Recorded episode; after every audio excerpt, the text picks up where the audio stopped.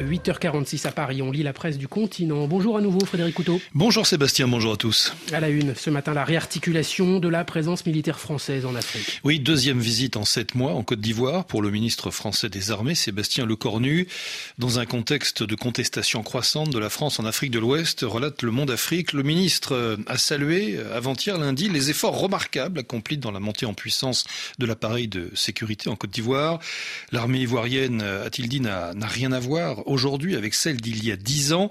Euh, C'était à l'issue d'une rencontre avec le président Alassane Ouattara. Euh, Sébastien Lecornu a rajouté Cela fait de la Côte d'Ivoire un pays de stabilité dont le rôle de puissance d'équilibre régional s'établit de plus en plus. Et Sébastien Lecornu qui a également rencontré son homologue, le ministre de la Défense, Téné Birahima Ouattara. C'est ce que note le point Afrique. Oui, outre la situation sécuritaire dans la région où plusieurs pays sont confrontés aux violences djihadistes et à des coups d'État, puis la question de la prédation des matières premières et du trafic de drogue ainsi que celle de la guerre en Ukraine, les deux hommes ont échangé sur la question de la réarticulation donc de la présence militaire française dans la région. Paris compte quelques 950 militaires au sein des forces françaises en Côte d'Ivoire, rappelle le point Afrique, un nombre qui pourrait se réduire dans les années à venir tout en répondant de manière plus ciblée aux besoins ivoiriens, cela sur deux volets, la formation de l'armée euh, ivoirienne et un volet plus capacitaire concernant des équipements pour l'armée de l'air et l'armée de terre. Le ministre français des armées n'a pas donné plus de précisions sur un éventuel calendrier ni sur des chiffres concrets. Et pour le site d'information guinéen Le Djeli, Frédéric,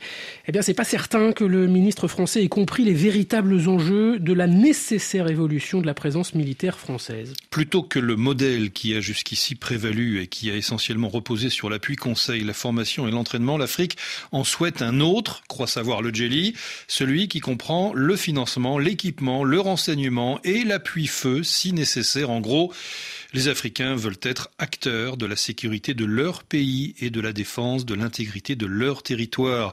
La France peut bien appuyer, mais surtout pas les supplanter ou leur dicter la marche à suivre. Et ce que relève encore le Jelly, c'est que l'évolution attendue, euh, c'est que la France se situe aussi au niveau politique.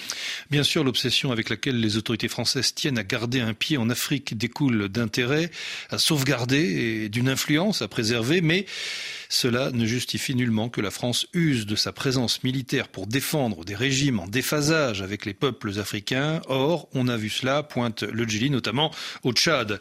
Aussi longtemps que la France continuera à parier davantage sur les dirigeants que sur les peuples, conclut le site guinéen, elle prêtera le flanc à toutes les accusations qu'on lui porte aujourd'hui dans les rues de Bamako, de Ouagadougou, de Dakar et même d'Abidjan. Et toujours à propos de, de, la présence militaire française en Afrique, Jeune Afrique dévoile les coulisses du départ de Ouagadougou des soldats de l'opération Sabre. L'évacuation des forces spéciales françaises de leur base de Comboisin, près de la capitale burkinabé, a été officiellement euh, entérinée euh, samedi dernier, mais plusieurs dizaines de militaires français vont encore rester quelques semaines dans le pays, pointe le site panafricain. Objectif, démonter leurs dernières installations et superviser le départ de leurs containers de matériel qui doivent rallier sous peu Abidjan.